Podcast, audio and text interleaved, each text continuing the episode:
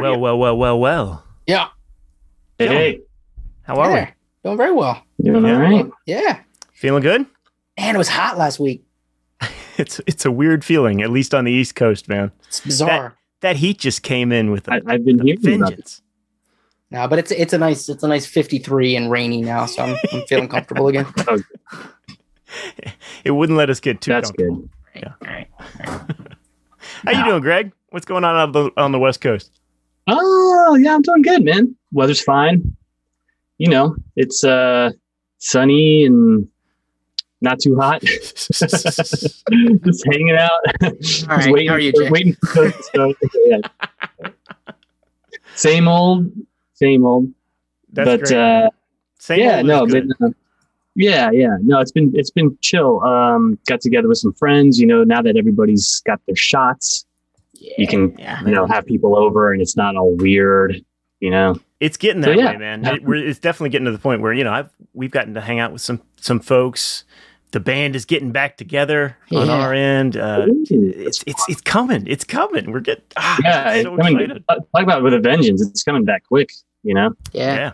a friend of mine, uh, Max, just posted about it. He, he just played at Red Rocks this weekend. Oh snap. wow. You know? Nice. And it's like a ton of people there. So Mhm. I'm just, oh, Sure. here we are. You know, it's coming back, and you know, watching some sports over the weekend, and you know, it's like an arena with like eleven thousand people in it. And we're like, all right, well, you know, Yeah, if they're man. if people got their shot, I think we're, you know, we're not seeing any surges, whatever. You know, Yep. it's good. It's good.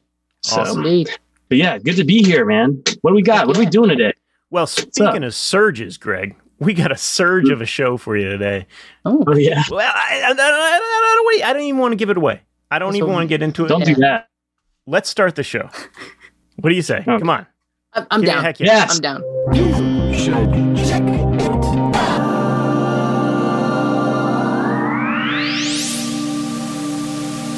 That's right. Cutting each other off mid sentence since 1999. That's how This is You Should Check It Out. My name is Jay. I'm Nick. and I'm Greg. Yeah.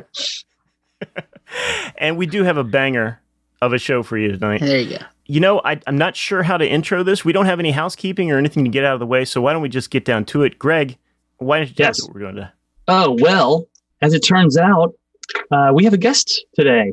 Very special guest.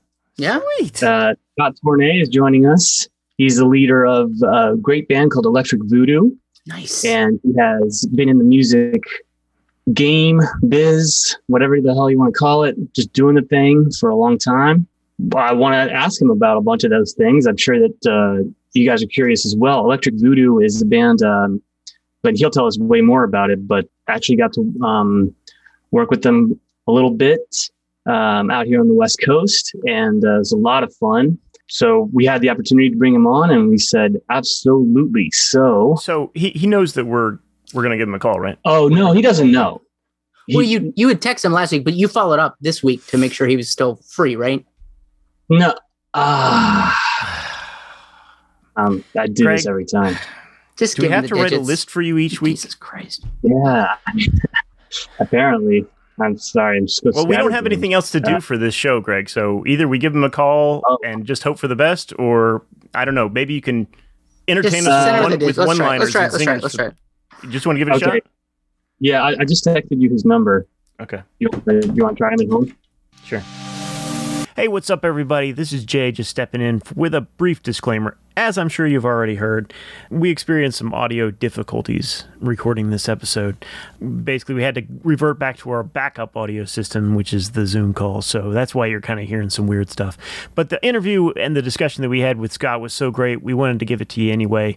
Um, so apologies for the poor audio quality. Hope you're able to enjoy it anyway. And now, back to the show. All right. Probably, we're going to wake him up. All right, here we go. All right, it's it's ringing. It's a really boring show. Yeah. Oh, who is this? Why are you calling? Oh, oh, oh. Hey, Scott. It's, uh, it's Greg Loman. Hey, man. Sorry and, to and wait. Jay and Nick from You Should Check It Out. Hey, hey, Scott. Hi, Scott. Oh, were we supposed to do this last week? Yeah. Uh, are you free now by chance? Do you want I mean, We're not catching you in the middle of anything, are we, Scott? I'm kind of walking out the back door right now, so I think I'm free. I think I. Yeah, yeah. All right. Well, okay, yeah, yeah, Little yeah. backdoor podcast. Let's do We it. just need about 45 minutes to an hour, something like that. If Yeah, that's- that's- yeah, that's fine. Thank you, sir. Yeah, welcome to the show. hey, good to be here, guys. Yeah. So it, it turns out now I met, I met Scott in San Diego through our, um, through Elektric Voodoo's drummer, uh, great great dude Matt Bazone. Now since then, Scott, now you've you're gonna have to walk us through this, but you are you've moved from the West Coast to the East Coast. I have, yeah. I moved from San Diego to Maryland. I'm trying to take your. I think I'm trying to just take your spot over on this podcast. It seems like Oh, yeah, long here. that would make sense. friend that lives close by. Yeah. The connection would be a lot better, you know, honestly. Yeah. That's a great Yeah. idea, Scott. It's- Yeah, and uh, he probably wouldn't forget stuff all the time either. Do you know how to use a Yeah. pen and paper by any chance, Scott? That's the killer. I can't Ah, Oh, okay. All All right. right. just because of that. That's You fine. got You're hired. You're hired. week, Greg. You're hired. It's fine. Oh, okay. You know, we are kind of a shoe in for each other. You could just take over Elektric Voodoo. I'll take over the podcast. Okay. Yeah. Well, That sounds like a bit. That sounds like a bit. That's good. well, I will say though, I those would be some big shoes to fill, Scott, because you are a very talented guy. Um, Scott's a really, really excellent guitar player and songwriter and singer. And there's a some of this, I've learned some things from observing and, and working with Scott. And um, but maybe uh, we could start at the beginning, the very beginning, Scott. Well, let's start. Let's met you, Greg, and the, and the connection. We opened for your band in San Diego at the Soda Bar uh, for the Funk Market Oh, okay. That's true. Yeah, that night, and then we ran into each other again at NAMM or NAMM, that's right. called that great freak show of Yes. 80s 80s rockers and modern technology. yes. that place freaked me out. Um, but yeah, Elektric was playing there, and then you and then you, I think, had just moved to LA, and that's kind of how the connection was made. And we had talked Indeed. About you were gonna like. I think we hit you up to play keyboards in the band, uh, and you're like, eh, I don't really play keyboards, but I live in LA. I ended up doing that with, with some other bands later on. I guess the phone just wouldn't stop ringing about keyboards, but It's hard to There's a find. lesson They're- there they're- somewhere. Keyboard players are weird. Is like what we decided. yeah. They are weird. like, fuck, this guy's good piano player, but like, I don't. Do you want to be in a band? I don't know. Like twelve hours, I think he might kill us. Yeah. It's, Always it's- beware it- the keyboard it's player. true. Yeah, they're It's true. Spinal Tap keyboard player. That's right. That's Yeah. right. Oh yeah, I've got two ohms. Well, that's awesome. So you you were opening up for Greg and his band, the Funk Arc, and you hooked up at NAMM. And then we had a nice paying gig. Uh, I forget where, some like racetrack north of LA. And our bass player couldn't do it. And Greg pretty much learned like a two hour set in like one night and Nice. with us and crushed it and was also a great hang. He wasn't like any of the scary keyboard players. And yeah, that was really fun, man. That, I, I I remember that trip real well, and you know, it's it's always fun to hop in the van, especially you know, with with guys of your caliber, and and likewise, you know, they hang all around. It was just a lot of fun. It's a it's a great group, and the music is great. It was super fun. I try to write music that like I would want to play on other instruments, if that makes any sense. Nice. You know, like Nice. Yeah. when I first did the first record, I did most of the stuff kind of on my own. I was kind of like, if I was playing bass, like I'd want to play like this. Like this would be fun, you know? Uh, it totally translates. yeah, that's kind of how I think about it in a way. And it seemed to it seems to have translated for the most part. Sometimes the horn players were like, these horn parts are weird because you wrote them on a guitar. But other that, Yes, yeah, that I could see. Well, how would you how would you describe what Elektric Voodoo does now for people out there who haven't heard them? I mean, the the initial mission of the group was to kind of have um, a kind of start with like uh, rhythms that were maybe a little bit outside the borders of the United States. Nice. Like we got we're into Afrobeat and like West. African music, and then a percussion player joined, and he was really uh, skilled in like you know Afro-Cuban and Latin, and you know played timbales and kind of brought in some stuff that I didn't even really know about. Mhm. So that was kind of the trip. But then it was kind of like to pair it with like you know three to f- five, six minute songs that have more of like a you know pop ish structure as opposed to like a 20 minute Afrobeat piece Right and like just by default kind of came out somewhat American because that's what we are. And I grew up with the Rolling Stones and you know like that more so, or you know Southern music, blues music. But it was trying to like just give some. I was just kind of like a little burnt out on like rock and roll, blues rock. Like I love it, but it was like, all right, what what else do we do Sure. now? Well, I think you definitely accomplished that. I mean, from what I can hear, it definitely sounds like a blend of you know the Afro-Cuban, um, funk, rock. And it's awesome. It's great. Do you, is there a track? Can we play something? Yeah, man. Get the listeners acquainted. Funny you should ask. We just uh, dropped our first single from our new record, Telescope, which is going to be out in August. And Oh snap! a couple days ago, a song called "Wake Up." Sweet.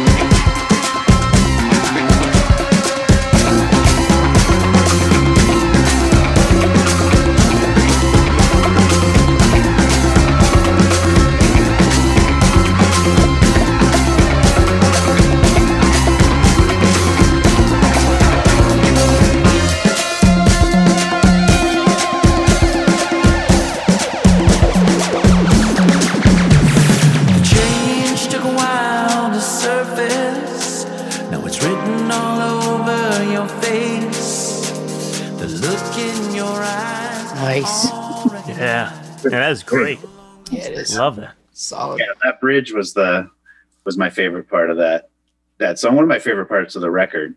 We kind of stumbled on that for the nerds out there. A little flat two jam. Mhm. Something about Yeah. that flat two that makes it a little uh, Yeah. not Western. Totally. Was your process similar for this for this latest album as it was as you had mentioned on the on the first one? How, how did how did that work?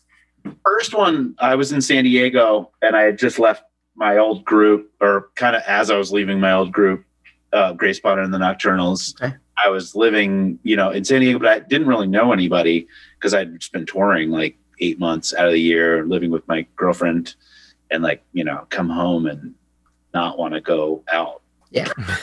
right. Catch up on sleep. yeah, just uh, we had this beautiful place kind of overlooking the bay, and I just kind of want to stay there. And you know, and then after a week, I'd start working on music, and so I kind of did everything myself except for except for the drums actually, and some of the Okay. percussion. So I did everything over uh, a Shekere loop where it would just be like and do that. And record like a guitar part or a keyboard part and kind of stack it. And then I had this drummer come in who's uh, known somewhat. This guy John Staten, who's kind of the funkiest drummer you've never heard of, and he did like half the drums on on that record. And then Ty Kiernan came in, and he was he's our percussion player. He's kind of like the first guy I met, and then he introduced me to Matt Bazzone, our drummer, who brought in the horn section, and then bu- you know, and then it kind of evolved.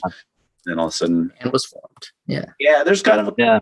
little scene of musicians in San Diego that, you know, it's not as well known for that, but there's definitely kind of like a funk world music kind of thing happening there. Hmm. Cool. Mhm. Yeah. And Matt, uh, Matt's kind of like a matchmaker. Shout out to Matt. He's, you know, I just feel like he's kind of somebody who knows everybody in town and knows what bands are looking for what, and then looks Mhm. like he got he he got me some work with a couple of different bands, which I was super grateful. uh, after coming out with LA. Everybody- after coming out with sweetheart, and he's like uh, integral member of the band. I mean, he's he's kind of the rock at this point. I'm a little more flighty, to, to classic musician type. He's like very like you know the our engine wouldn't go without him. He's he's kind of the mother the mother hen. nice. yeah, just a Nice. gr- o- overall great dude. So Mm. How does it hmm. work now that you you're distributed across the country? How are you how are you working on that Yeah, now? I figured. I'm um, well. We finished this record. Well, I mean, we tracked it in February of 2020, like right before shit. Oh wow, okay. we just got in just under the wire and we were trying to do everything live but i lost my voice halfway through the recording set Ooh.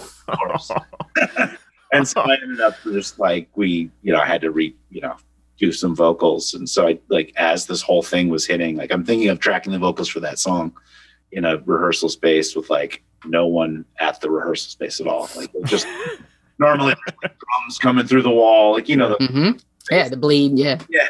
and then like all of a sudden it was just like dead silence and I'm like trying to sing these songs but like, being like what the hell is happening in the world. so now we've, done, we've worked on like two songs. Matt is doing like uh, he basically puts together like his loops package, you know. He, he does comes up with all his beats and sends them to me and then uh, and the other guys and and so we're trying to do it. I'm trying to open the doors to do it a lot more collaboratively. So I'm like, someone else start writing something and I'll try to put a song to it. So we're kind of trying to, you know, it's fun to just try to hit it. Share ideas this time. Yeah. I always like it's like if you do one thing this way, it's cool to then do the next thing that way. Absolutely. That's Yeah. how the Yeah. artistic mind. keep fresh. Totally. Keeps you from getting bored. What's your primary instrument for uh, for writing? Do you typically write on guitar or do you do piano? Or? yeah, actually, I write on this. Uh, well, this Wurlitzer behind me is like that's my my jam. Yeah. I bought that thing before the last record actually, and it was just like song, song, song. It was like this thing is filled with songs. Um, I was really stuck writing on guitar, to be honest with you. It's kind of like the last thing I, I write on. Yeah. Um, Yeah. I just I know what you mean. better melodies on the, the keyboard. For sure. because I'm limited. You know, I get on the guitar and I've got all my like scales I've been memorizing since like boyhood. Yep. Yeah. you know? You fall back into that muscle memory. Yeah. Yeah, totally. It's like minor pentatonic, and it's like uh, There's only so many different tunings you can try too to like open Love- that up. I, I like capos and open tunings. Yeah. Uh, I just love anything that kind of shakes the tree and gets you out of old habits, you know. But I usually write with a rhythm. I like a rhythm first. That uh, with this band specifically, it's like Sure. it has to be a great rhythm, or else like we're not going to do it. There, we have no ballads. yeah. It is the foundation to like all the songs. Is yeah. Yeah, that was kind of the impetus of it because I had done a solo record before Elektric Voodoo that I, I, I really liked a lot and proud of, but I was like embarrassed to play it on Saturday night, you know, and everyone's like ready to rage. Mm, Great record. Yeah. This is not for a club on Saturday night. got right, it. right. Like I kind of learned my, I did a tour behind that and I kind of learned my lesson. I was like, Ugh. The Saturday night, everyone's like, woo! And it's like, here's that uh, that one about that last breakup. It's a little sad one for you. yeah. Yeah, so I was like, this I'm gonna make a band that's like uh rhythmically bulletproof. Well, the idea too was like to juxtapose super heavy like rhythm. Like so then if you do that, then you can kind of write your sad sad boy songs on top of it and kind of get away with it. You know, it's like Ah, really dark lyrics to like um a poppy song, you know, like Jeff Tweedy clever. style. I Yeah. like that. I like that. Yeah, totally. So Scott, you were mentioning like when you know boyhood and like learning guitar. When did you start playing though? Well, actually, I didn't start till young manhood, uh, until I was 18. I um, Right. went to college, and like every dude, you know, next door had a guitar. So it was like, that hit the same time as the jazz cigarettes. Uh, all All hell breaks loose at that point. my little where where was where were you in uh, for school? Vermont in. Yeah, and I, um, you know, pre-internet, and I lived without electricity actually for like five years. My family What? way the hell out on like 35 acres, Oh, like a generator. The first year we didn't even have. I think we had like kerosene lamps. I mean, it was like Damn. Laura Ingalls Wilder But we it's a long camping trip. older brother so like i was 10 and uh, my brothers were like you know what, like 13 and 14 so like and we had lived in like this like kind of like college town like hip you know so it's like we had seen nintendos and things like and all of a sudden it was like everything got reversed and so at the time it was like this is like you guys are the worst parents of all time. But it, But you look back now, yeah i'm glad that i did you know because it really uh it forced me to kind of be creative or you know Learn how to entertain yourself. Yeah, Yeah. for real. But I mean, yeah, I didn't really have music for whatever reason. There's, I mean, there's like no bands in my high school. I graduated with 41 kids. It was just really culturally like pretty small, Yeah. you know. So I even going to state college in Vermont, it was like you know, Grateful Dead posters and like, I mean, it was very much like generic Led Zeppelin, Jimi Hendrix, like yeah. 101, druggy music 101 Right. but it was like boom and it just rocked me and i completely fell in love and was like all the way in right away nice. and making That's it for last lost time too because i'm like i'm 18 like i gotta hustle hours a day if i want to play rhythm guitar in Yeah. the band What was your artistic outlet prior to prior to that? there wasn't one really No, not really.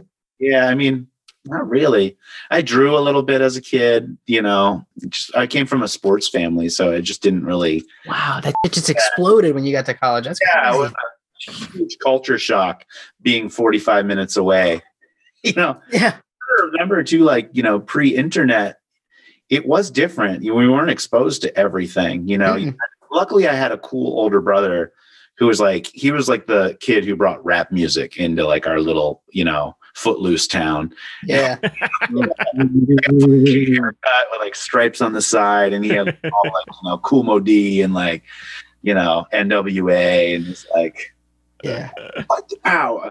And it was like, in a way, it was funny because when I got to school and I got into like Sly Stone and Jimi Hendrix, it was like, oh, like I heard this shit, like 2 Live Crew was Yeah. sampling like my seven Izzos. Yeah. The source material you found much later, right? I always liked the music like just as much as like the rap or whatever, you know. Yeah. Oh, no, it's funny you you mentioned that because we've we've we've hit on that topic before. I was telling these guys just the other day how you know like the Chronic, you know, Dr. Dre. Is if someone had just been like, "Here's the best of Parliament Funkadelic," I would have been like, "Oh, this is what actually this is what I'm looking for. I don't need all the other stuff." Uh-huh. Yeah, totally. Sometimes you go back after hearing like the sampled version and you're like, oh, like no wonder they didn't sample the chorus. Like, that's just- yeah. Right, right. Yeah. Yeah, They really made great. the best out of that song. they milked it. All right, Speaking so of- you start you start jamming out in college. What was your first band?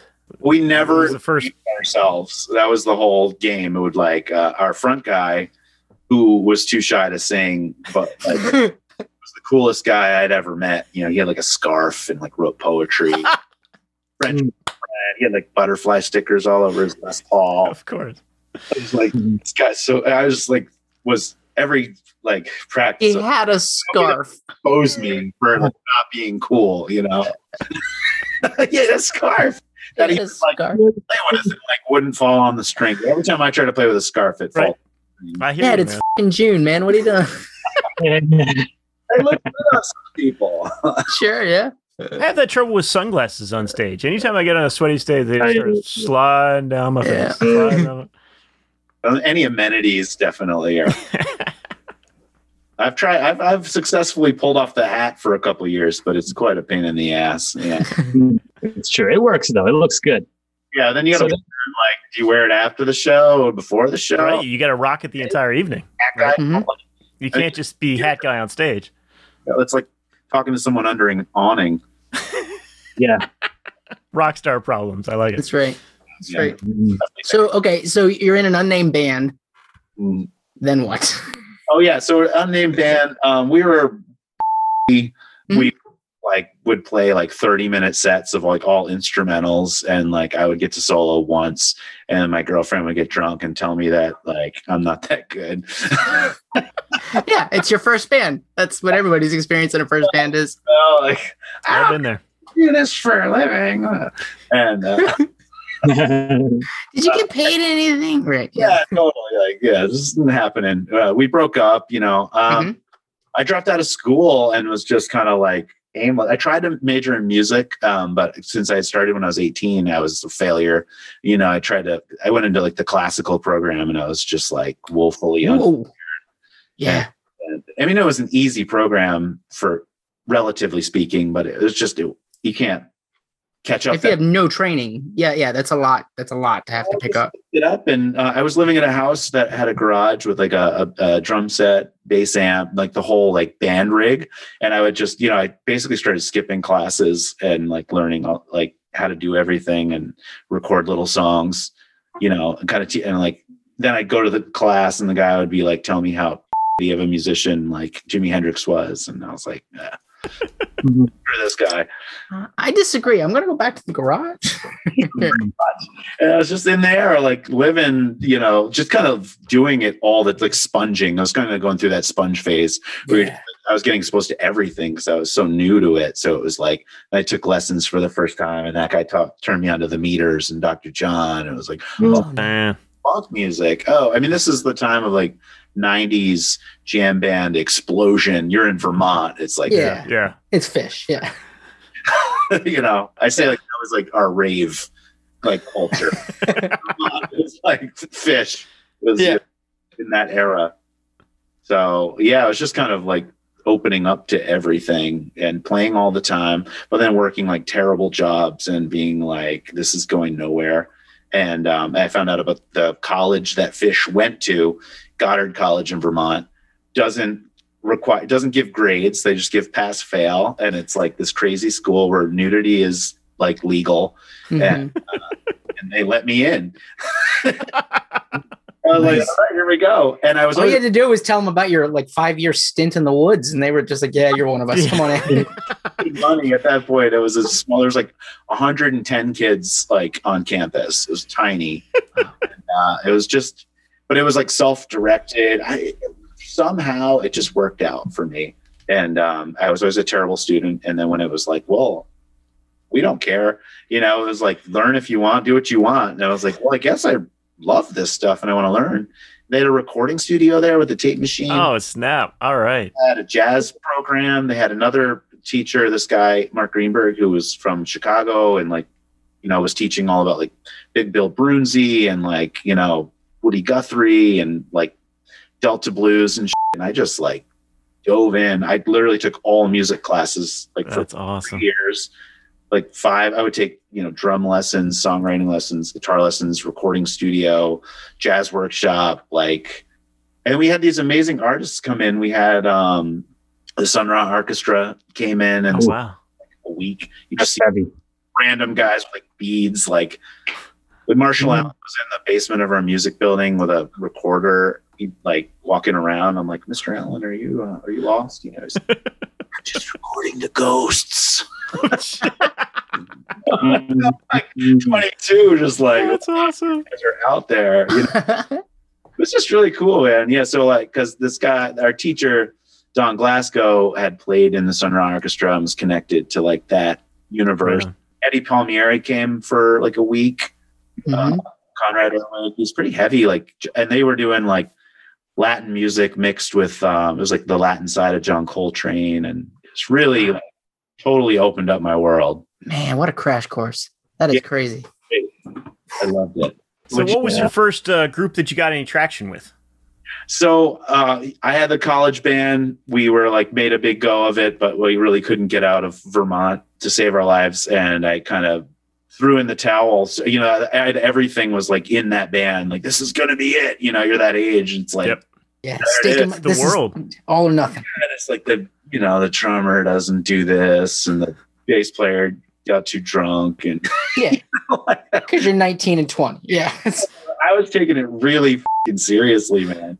I wrote school. I wrote this like handbook called like How to Start a Band, and, it's like step one, like nobody did drugs and alcohol during rehearsal, and like you know, I was very militant, uh, looking back on it. funny, and uh, and Did so anybody follow that? Did you hand it out to like potential applicants to the band? I was not the funnest guy. You know, I was definitely like right after the show, like let's talk about the middle section and the stray. You know, like like to revisit that bridge if we could. like we just want to party, man. Like listen up. I just gotta I just gotta go over my notes. yeah. I would have hated being a band in, in a band with me, definitely.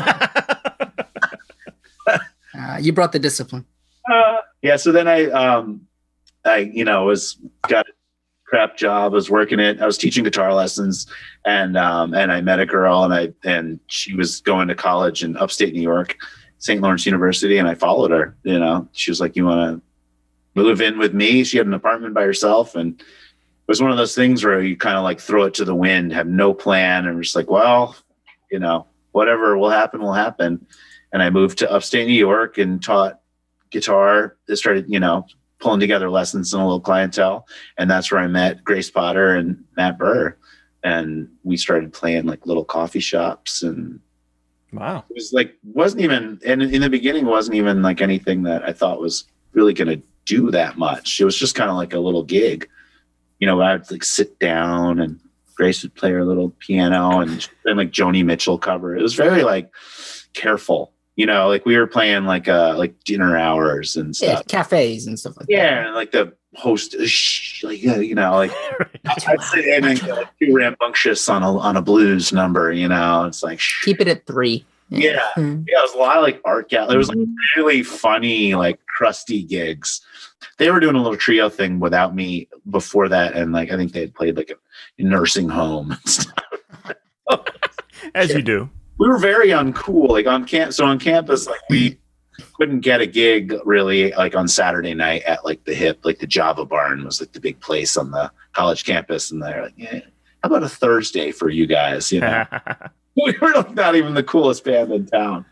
And that's kind of the simple means where that band started. And then it kind of very quickly launched off in the next three years. And then all of a sudden we're on a major label and tour buses and. Boom. yeah, you Yeah. guys were everywhere at the end of it was mid that mid two thousands to Mhm. Pretty much. It's twenty like or so. 14, 2014, I think was like our last show. But we were, yeah, like 2011, 12 is when we were really kind of in the mix a lot. 2010 to 2012, I would say was our kind of peak.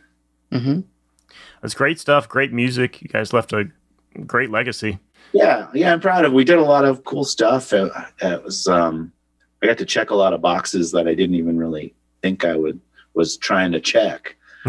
I'm sure. What those?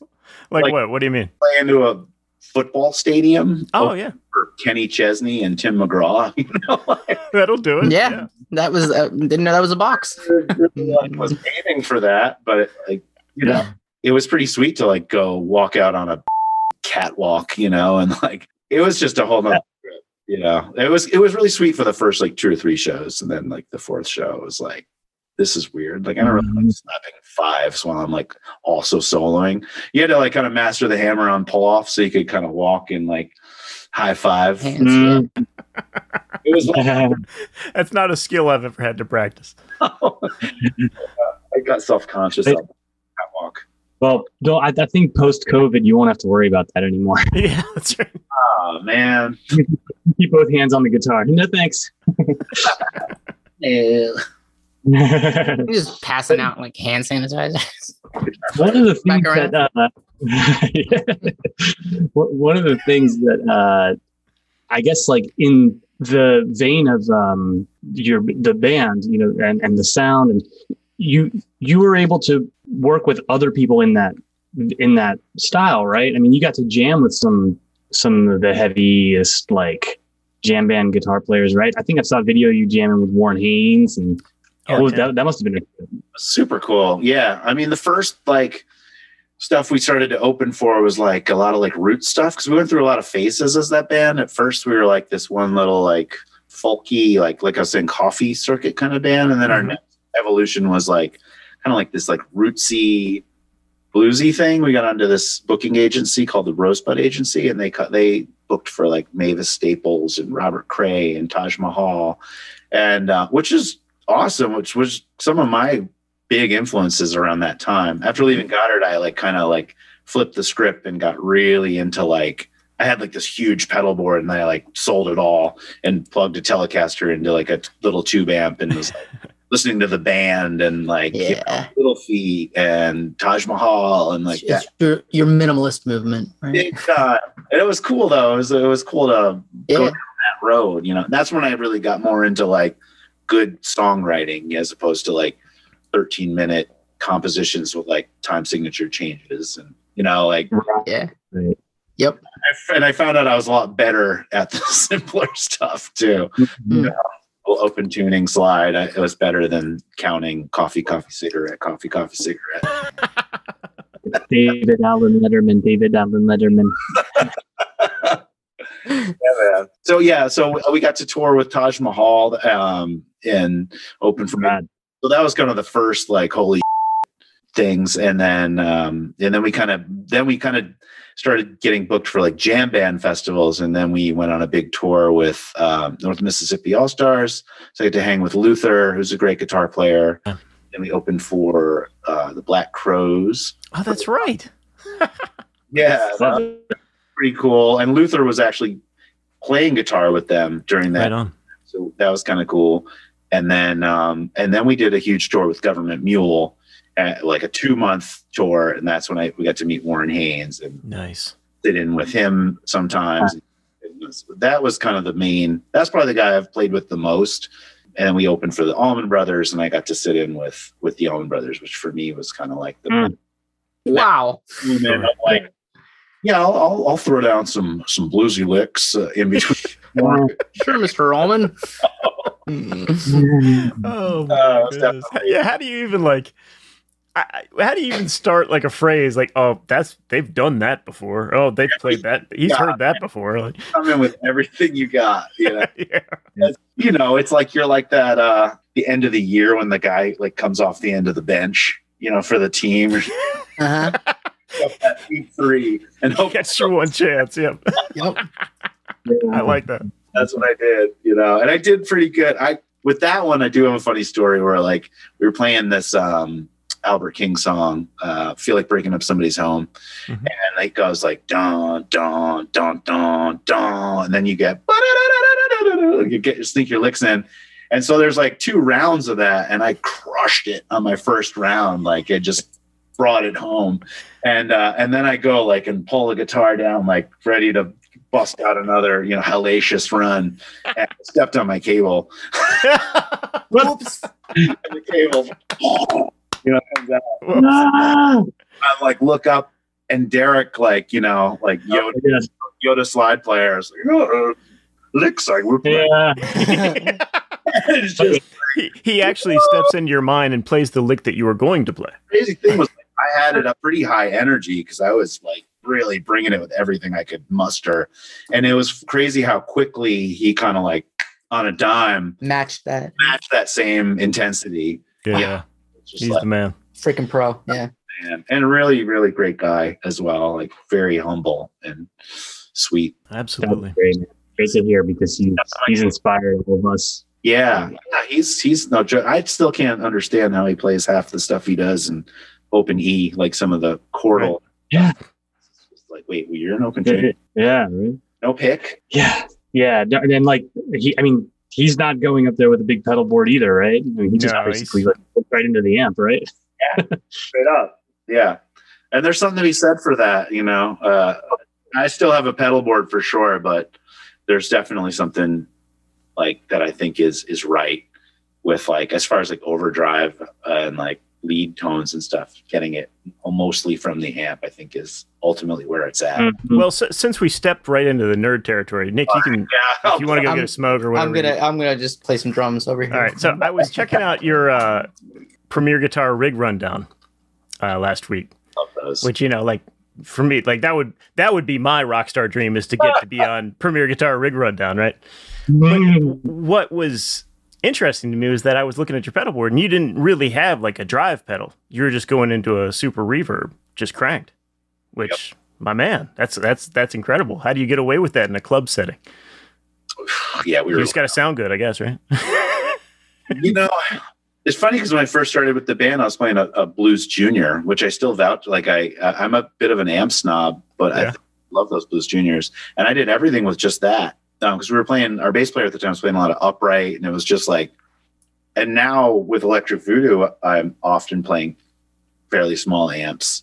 Mm. Like if we do an outdoor stage, I'll pick out the super reverb again. But like um, with that band, then Grace started playing guitar and she was doing like some open tuning stuff with like heavy strings, and a lot of distortion and reverb through a Fender amp. And then we, my friend Benny joined the band.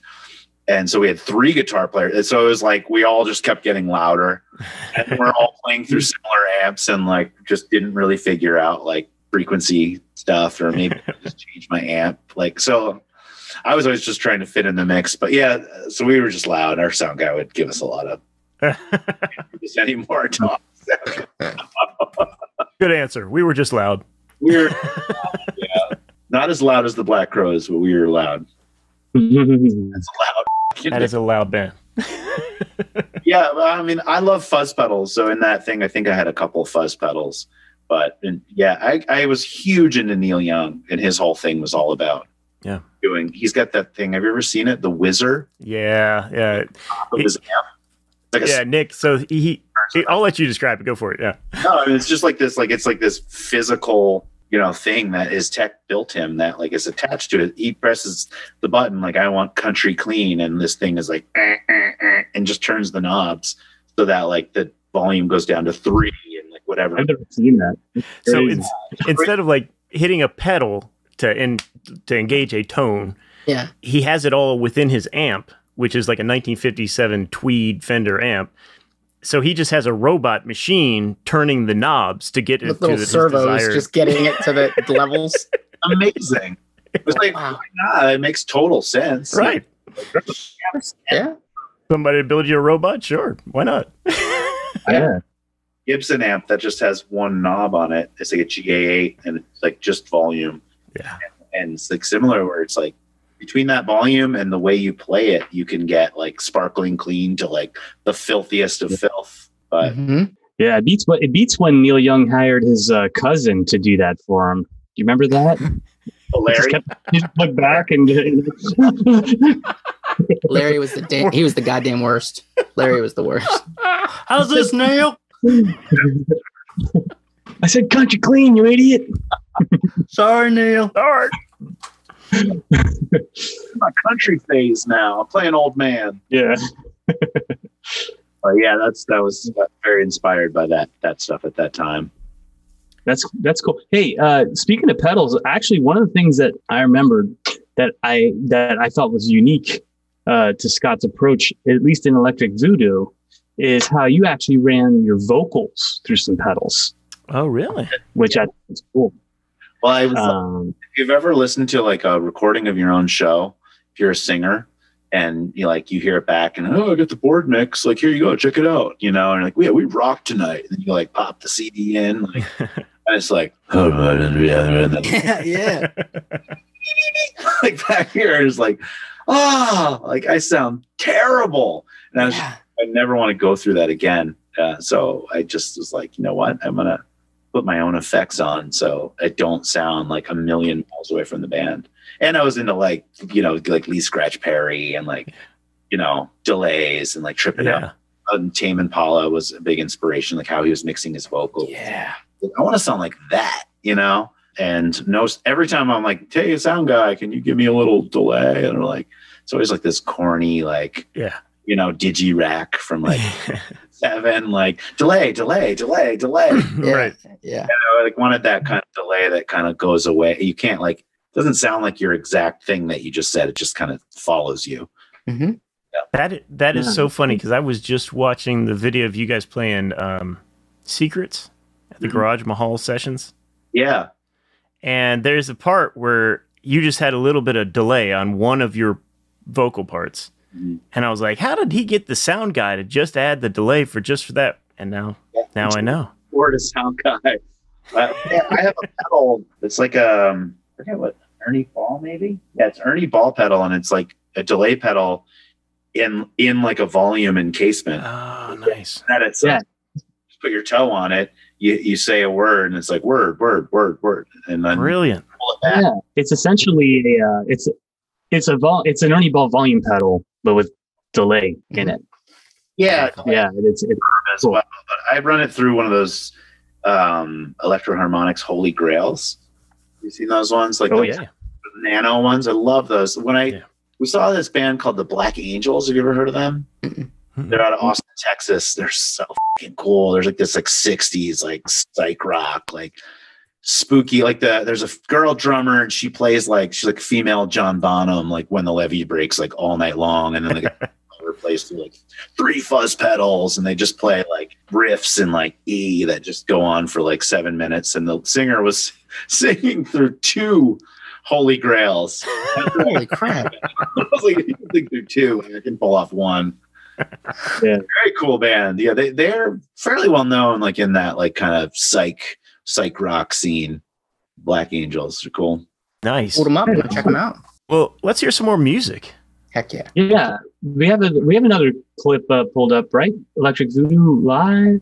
We do. We do. Yeah, second guess. This is from Winston's, um, like our favorite hometown club in San Diego, where we've played a lot of shows. And this is from a show, our album release show in 2018. Right on.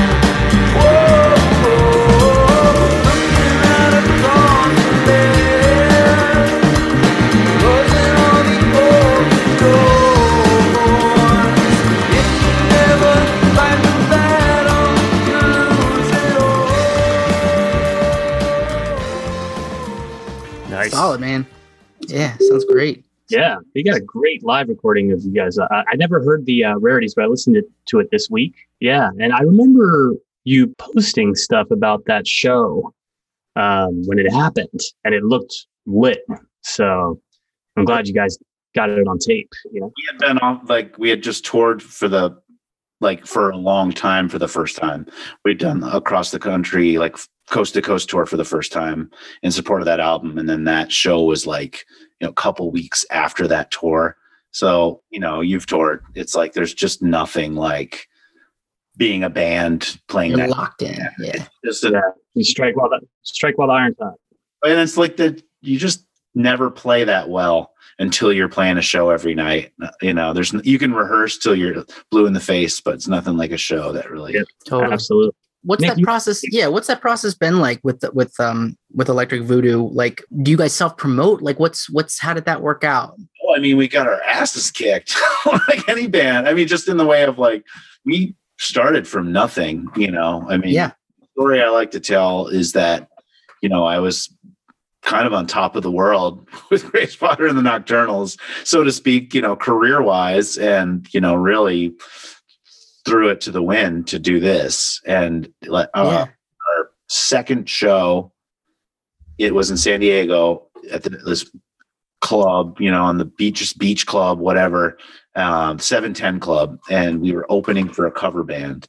And the cover band played a song by Grace Potter and the Nocturnals Oh, are you kidding me? True. all right, buddy. oh, what a move. really wanted to. God. He didn't. know. No, it wasn't like. I think he They thought were- it was being so, like nice or Out of respect or something. Yeah. in their set anyway. I think it was like a part of their set, and they only had a set that was like an hour and a half. Okay.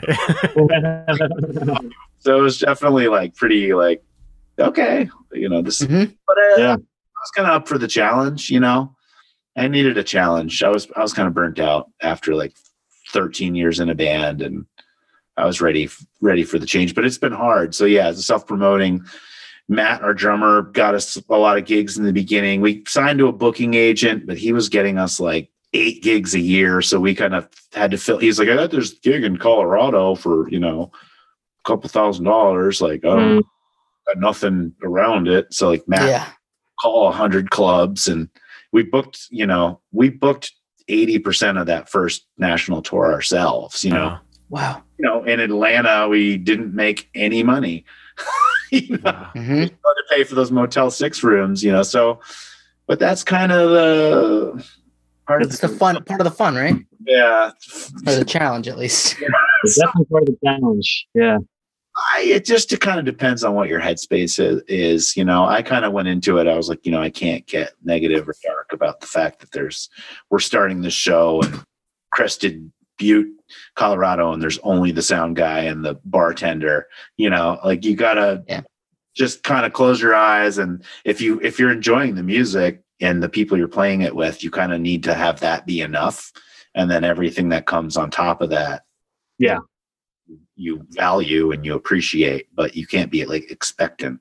And once I got into that headspace, it, you know, 99% of the time, it didn't really affect me, you know, Great. so that 1% of the time when you like, Sure. What about COVID? You- I mean, you guys were probably getting a little bit of a following, getting some momentum going. Did COVID really f with your plans? Other than the the album, obviously. It, it totally, it totally messed with our plans because we were going to p- put out the album last August. Mm. everything planned. We had these two really well, pay, great paying gigs on the East Coast. You know, Thursday night, Friday night. That was going to basically pay for the entire tour. oh, It was like great. Uh, since then, you know, jump forward from the first album and those kind of rough tours. We signed with a manager and a booking agent, and like you know, things are starting to go, and we're getting better shows, and more people are showing up and stuff. And then yeah, Back up. it. And like, but you know, we kind of just had to swallow it and just be like, you know what? Like the first two albums we put out, we completely screwed everything up. You know, we didn't do anything the right way when it came to promotion and marketing. I I, I hear the word marketing and I start getting sleepy. So like, you know, I just Mm. that stuff so much. But since then, the band's gotten tighter. We get the manager, and we're like, you know what? Let's take this year and just do like everything we never did before. Rethink it. Yeah.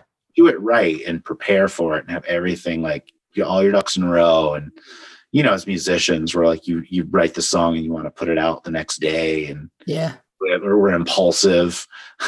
Yeah. Like, Yeah. uh, Well, it's going to be, you know, it's going to be great as all the live music comes back strong. So hopefully, uh, hopefully, you know, I, I, I expect big things for, for you guys, uh, you know, coming out of this hmm and, uh, we're happy, you know, we've got a good vibe though. Like I said, it's it's one of those things we we really enjoy each other's company. You know, we have fun. Yeah. You know, we were kind of talking on our band Zoom call or whatever of just like what we were missing and like, yeah, like we're missing the show, but like we're kind of missing just like being in the van and like the hang sure. Yeah. and like or the rehearsal room and the hang and like, you know, talking on each other or like making fun of Mhm. the guy who's late, you know. Right. Just that Yeah, small yeah. stuff, you know, the the interaction and stuff. Yeah. The camaraderie of it all. Yeah. Well, and you got an album coming out in August. It's, it's great timing. You guys have any any shows lined up? Yeah, we're going to be out on the East Coast. We've got a show in Northern New Jersey on August 27th. Uh, Michael Arnone's Crawfish Fest, which is this like huge festival that I didn't even know about. in That- New Jersey? That's like this whole like New Orleans like theme right. festival, and they get all these like New Orleans acts up, and we're kind of like have been adopted, I guess, you know, because we have voodoo in our name. Yeah. Yeah. So we got that show, and then we just got another show in New Hampshire on August 22nd, and it's kind of starting to like fill in from there. So we're going to be or most of August and probably into September with the release of the record. Awesome. Awesome. Can't wait to hear the whole album, man. The Fingers singles were great. Yeah. Yeah.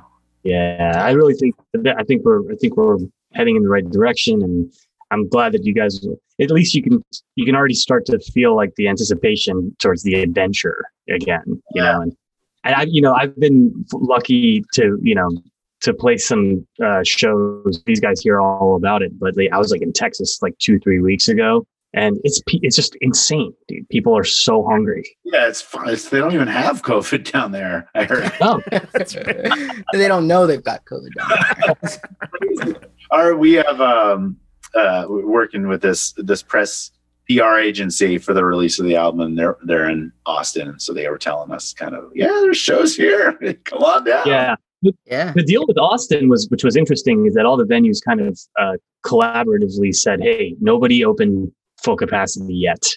Mhm. Although I believe that has just finally because uh, Black Pumas are doing like five sold out nights at Stubbs, starting Wednesday or you know, I think they're doing Wednesday, Thursday, Friday, Saturday, Sunday. They're all sold out. so yeah, that's what I mean. Though it's like usually they only do three sold out nights at Stubbs.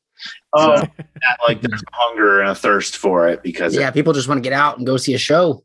yeah, yeah, I haven't felt that yet. I'm still kind of like a little. I think I have like a Mm. Stockholm syndrome. Yeah. yeah, yeah, little, little PTSD. He's really Yeah, it's nice. He feeds me every day. Not so bad. awesome. Well, thank you so much, Scott. Scott Tournet with Elektric Voodoo. Man, we're really excited for the album and so It's excited out in August. Yeah. everything that you guys are are doing and putting out there. It's the kind of music that we like here. Yeah. I got another question. Oh, what up? Scott, you know anything about 94? We've been doing this thing every week, and Greg's, I think Greg's on the hook, but he's at, he, he's on double duty tonight. Do we, we, we yeah, do we, could we the do year this 94 thing? 1994. Do you recall anything about 1994? 94, I learned how to play guitar. What? Oh, Look at that. All right. There's your tie-in right there. 94 Big- was my freshman year of college. I graduated in the spring of 1994 from high school. You want to stick around and give us a you hand with this? Yeah, let's do it. Awesome. All right. So, uh, well, listen, guys, there was so much that happened in 94. I just, I can't even begin to cover it. While Scott was graduating from high school and starting college, I was watching the Woodstock 94 uh, set, uh, uh, which had come out. Actually, listen, I, I can't say, I, I, I think I saw this in 94, but the concert was from 94, right? So maybe, maybe it's possible that I actually watched it in 95. But August, the point is, August 13th in 1994. that's when it happened.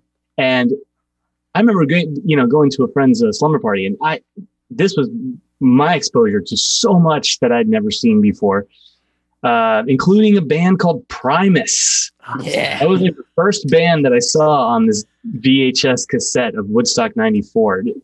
Uh, Jay, I, I sent you a, a clip. Did you have that? Oh yes, we got it. We got it, baby. This is a Yeah. famous Yeah. set from Primus from Woodstock '94. I can remember seeing this like it was yesterday. Mhm. Goodbye. We're Primus. Yes, that we do, sir.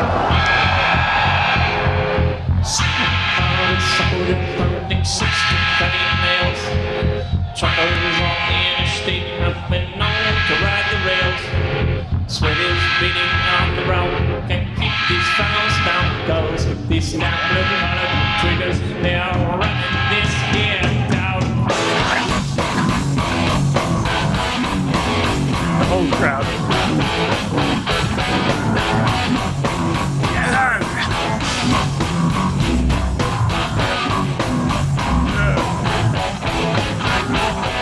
Yes. Oh yes, uh, dude. I had that. That VHS was available from the Waynesboro area uh, library.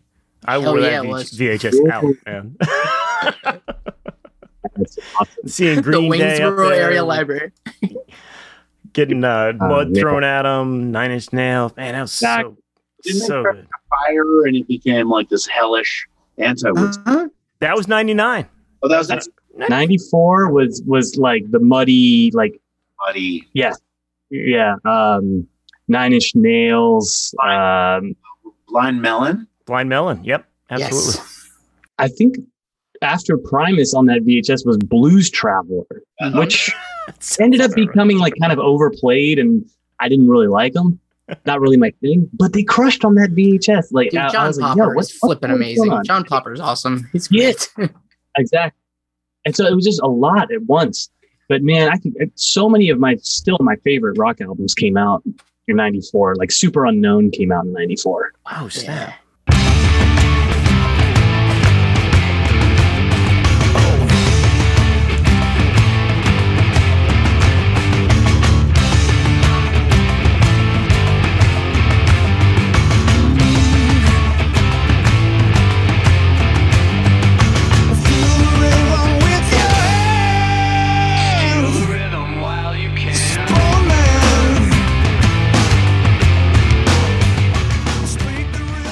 Did Uh, the Chili Peppers Blood Sugar Sex Magik was that 93? one. I remember hearing it. 91? Oh, really? I remember hearing it all the time in like 94. Oh yeah. So we bad. had we had the same discussion, Scott, because it came out in '91.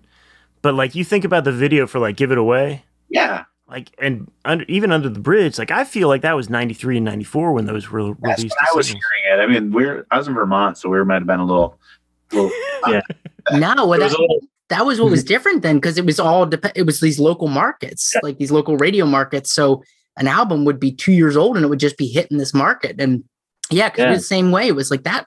That was that early. That's crazy. uh, Counting Crows, August, and everything after. Was That that, was Yeah. ninety three. okay? But like hearing again, like hearing it all the we're time. experts now. Yep. We're like we're like experts on all these like 90s bands debuts. That's like Yeah. all we've been talking about in the past few episodes. This is episode 90. the 70s, but I'm kind of I'm realizing I'm a little behind the ball on the 90s here. No, you're Well, good. it's- you're good. It's, there's a lot. It's very dense. There's a lot, especially in the first half of the decade. Yeah, absolutely. So, um, another, I mean, some other, you know, the downward spiral came out in Oh, 94, God, Yeah. you know, that's like one of the heaviest. Yeah. I, I think like, you know, in at, at uh, Woodstock 94, you had Green Day perform and Mhm. Dookie came out and that Oh was my like, God, yeah. that was massive. Well, uh, you know, especially because, uh, you know, all these alternative bands were like mushrooms. Oh, what about come on Weezer, the Blue album? That's '94. Oh, yeah. that's so 94. nice. Yeah. Nice. Good pull. it's unbelievable. You know, it, it was, and, and, you know, I can attest uh, after seeing the. Uh, I, I brought this up so many times on the podcast, but one of the things that happened at this time is this compact disc, Mhm. and what I don't think a lot of people know is that the quality was dramatically better. We know that, but what people don't realize is that they were cheaper to make than cassettes. But because the quality was better, the they were charging more. So these record companies, it was like the golden era because they were just Man. That was the last yeah, that era of Mhm. Yeah. Yep. Napster was just on the horizon. yeah. A twinkle in we can- somebody's eye.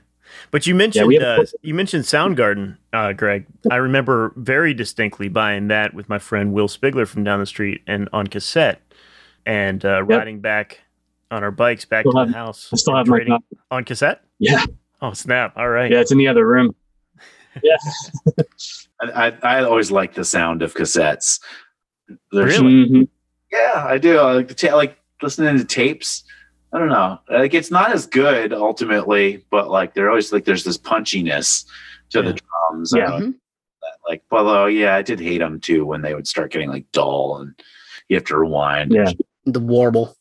Get that compact. Yeah, yeah. Yeah. But like we're also like, you know, you remember when you had a Walkman and you put some fresh batteries? That was the best. Oh you yeah. know? baby. Then like, you know, when they Back up to regular die, speed. the pitch would start to drop.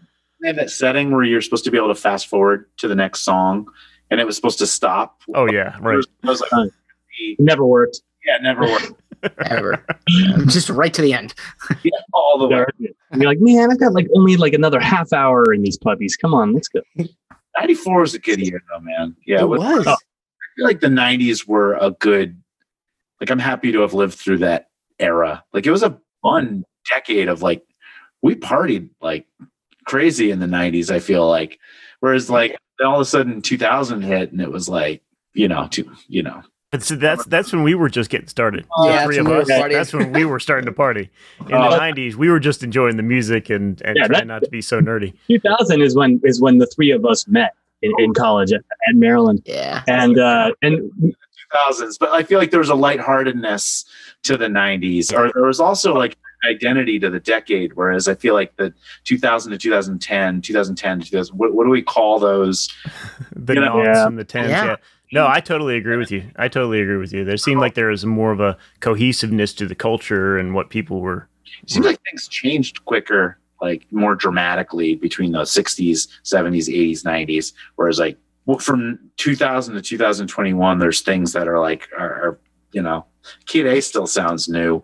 Yeah. You know, like yeah. That's always gonna sound new. Yeah, it's just like there's not as much of like a besides like okay now we all like exist on phones, you know. It's uh like or Mhm. computers like that launched off, but as far as like musically and like culturally, like there's just as venturous music and and movies being made in 2000. Yeah. No, I agree. It doesn't seem like there's been like a big revolutionary shift. But think about 1970 to 1991, you know. Yeah. It, Mhm. like, yeah, it was more dramatic. hmm it's What else came out? What else came out in '94? Uh, well, Jar Flies. Uh, also, also a big fan of that. Yeah, there's so I mean so much. I mean, like one, I, I would be remiss not to mention uh, one of the, you know, a, a sad point in the year, but definitely a defining moment of the entire decade was when Kurt Cobain's body was found. Yeah. Oh, Um, that was uh, in April of 1994. I think everyone was quite shook when that happened. For sure. I remember Uh, that day yeah. very well. Yep. Yeah. Um, but uh, listen, you know, beyond that, um, one, one track that we all love that sampled earlier in the show, we mentioned why didn't they? I can see now why they didn't sample the chorus. You know what song I'm talking about? I, I'm Jay. tracking with you. I'm tracking with you. You got to Yeah, you know, you know, mount up. Got it. It's- Mount up. regulators.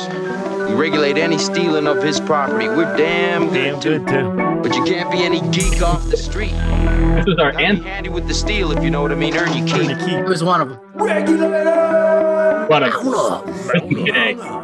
It was a clear black night, a clear white moon. Warren G was on the streets trying to consume some skirts for the eve so I could get some phones. Rolling in my ride, chilling all alone. Just hit the east side of the LBC on a mission trying to find Mr. Warren G. Seen a car full of girls, ain't no need to tweak. All of you search know what's up with 213. So I hooked select on 2 1 and Lewis. Some brothers shooting dice, so I said, Oh, Let's do this. my I goodness. jumped out Wow, takes me back. Takes me Yeah. back. So that's a, so that song is a sample of uh, Michael McDonald, right? Yes, Like, it every is. time- Yep. Every time you're near. Yep. like every time you know uh, I'll, I'll i'll play that and i'm like man this is just as good as regulators and then it gets to the chorus and it goes to like the relative major and i'm just like get these cans off you know this. I just listen. Yeah, I listen to the Questlove podcast sometimes, and uh, Michael McDonald was a guest on that recently, and they Oh, were really? Wow. specifically about that and about his experience. cool. And he's never performed it with Warren G or like just he was, cool about it. Like he was, it was just interesting. I yeah. Right. Got of money off that. I think that back he was saying back then that you got like just a flat fee, like you know, Yeah. Yeah. ten grand, and you know, I'll take it. yeah Felt sure. like, felt like a lot at the time. Yeah, Sure. Yeah. hip hop whatever yeah. I think Michael's done quite well for himself. So he, he's, Uh, yeah. Yeah. I've been on a few records over the years. so yeah but listen li- you know 94 i mean it's we're, we're kind of in the peak of the decade right now so much more jeff buckley came Yes. out Oh, you know Yeah. I wasn't hip Fantastic. much later, but yeah, he's amazing. Same. I love Yeah, that. same Yeah, I here. think- same here. It's like you found it 10 years later. It's like, what? The guy died. Sh- things were happening. I mean, before was like when I was like a guitar, like what, you know, and then all of a sudden I was like, oh, people have like green hair now, like cool, you know. Like, I've been in the woods. yeah, I just like I had green, like had green hair for a different reason the, like the the kids who like weren't cool were like, "F- it, we're gonna take over this party, you know. Yeah. Out yeah. with Knox and like the fucking shredders, you know, we're Yeah. Gonna shitty solos and like Time for some nerd rain. yeah, totally. But at the same time, I feel like this is kind of the era when like the Gap commercials of like people wearing like you know ripped jeans and flannels Oh, it you became know, started. kid and like I feel like that started to creep in around this era. Like the, people realized there was money to be made here. Oh yeah. Oh yeah, but I love the stories of the '90s of like, you know how like uh, Sonic Youth got signed to like a major label, Yeah, right. got like a seven hundred and fifty thousand dollar like signing bonus, and then went in and recorded some atonal noise. Uh, it was like Yeah. they talk about it how like you know like Pavement got signed, like you know like the label guys were like, well, f- it, we have no idea what these kids Yeah. and so these guys like like these band like you know they're touring with this band let's sign them and so it was like we were finally like pulling one over on the labels for a couple of years you know Mhm. i just love like sonic youth with like a you know five hundred thousand dollar recording budget Yeah. awesome it's that doesn't happen anymore, you know No, no, a beautiful golden shining moment before it was snapped shut once again. Mm. yeah well you know who knows now we're open again now everyone is a home studio so we can Right. all records all year long Yep. Yeah, and and we are coming out of this uh, sort of, you know, as you put it, like sort of this PTSD moment. It's it's gonna be interesting to see what what it turns out. Yeah. You know what I mean? As as we get over this year of We might- lockdown, we might be sitting on the cusp of a new revolution right here. Yeah, no idea what it's about to bring, man. You know, like uh, part of me, like as you get older, you're kind of like, yeah, we make it through everything. You know, so you just kind of think like uh, that's kind of what I was thinking for like the first like six months of this thing. Like, yeah, you know, we'll be back to normal in no time, and then it just kept going on and on. There's still like the old man in me. You know, another year, we'll look back at the oh, that was crazy, and now we're like, Uh, nothing's changed. hopefully. I mean, I guess maybe uh, everyone, a lot of people are like, it's never going to be the same. I, I kind of No, it, it, it does seem like a lot's changed. it really does. Yeah. But I mean, just uh, like I hope we can be at concerts and sporting events and give each other a hug. Totally. yeah. No, it's Totally. it's it's coming back, no doubt. I think we may have said it all. Cool. All do it? All right. Well, this has been awesome. What Yeah. a great conversation. Scott, can't Yeah. thank you enough for coming on the show. Absolutely. Hope you had a good time. good to meet uh, my neighbors, my, my new neighbor. Yeah, that's Yeah, right. right, We were I know. talking before the show. We found out that he lives about 15 minutes away from me. Yeah. Yeah. Come on down to Eldersburg anytime. We got a nice barbecue joint down the street. It's fantastic. We you got two or three grocery stores and a gas station. Starbucks. Hey, There is a Starbucks, right? they It was that. closed for a while for renovations, but I think we're back up now. I'm getting my vanilla chai latte. coffee's returned. Well, sweet. Why don't you, uh, Greg? Why don't you tell the fine folks at home how to get in touch with us? Well, you can find us on Facebook and Instagram. You can send us an email at ysciopodcast at gmail.com. You can find us on Twitter. Our handle is at should check. Visit our website, you should check it out.com. And you can also find us on Apple Podcasts and Spotify. If you uh, want to leave us a review, that'd be really helpful. Tell a friend. And uh, let's uh, let's get this episode out there for uh, for our friends Elektric Voodoo so that uh, people can know what's up with uh, with Scott and his band and catch them out on tour in August on the East Coast. All right. Yeah, Scott, where, where can everybody find you? www.elektricvoodoo.com, E L E K T R I C voodoo.com, and you know, all the other place places. My bass player has an OnlyFans account. Ooh, I know That- the rest of my night's going to be devoted to. yeah. There goes that seventy dollars. Awesome. Well, thank you, gentlemen. Thank you, Scott, so much. And uh, without Yeah. any further ado, we'll see you next week, guys. Have a great week, everybody. Peace. On 2 1 and Lewis, some brothers shooting dice. So I said, let's do this. I jumped out the rock and said, what's up? Some brothers pulled some gas, so I said, I'm Since stuck. these girls peeping me, I'm gonna glide and swerve. These hookers looking so hard, they straight hit the curve. Want to bigger, better things than some horny tricks. I see my homie and some suckers all in his mix. I'm getting jacked, I'm breaking myself. I can't believe they taking Warren's wealth. They took my rings, they took my Rolex. I looked at the brother, said, Damn, what's next? They got my homie hemmed up and they all around. Can't none of them see him if they going straight down for pound. They wanna come up real quick before they start to clown. I best pull out my strap and lay them busters down. They got guns to my head, I think I'm going down. I can't believe it's happening in my own town. If I had wings, I would fly. Let me contemplate. I glance in the cut and I see my homie Nate. 16 in the clip and one in the hole. Nate Dogg is about to make some bodies turn cold. Now they dropping and yelling, it's a tad bit late. Nate Dogg and Warren G had to regulate.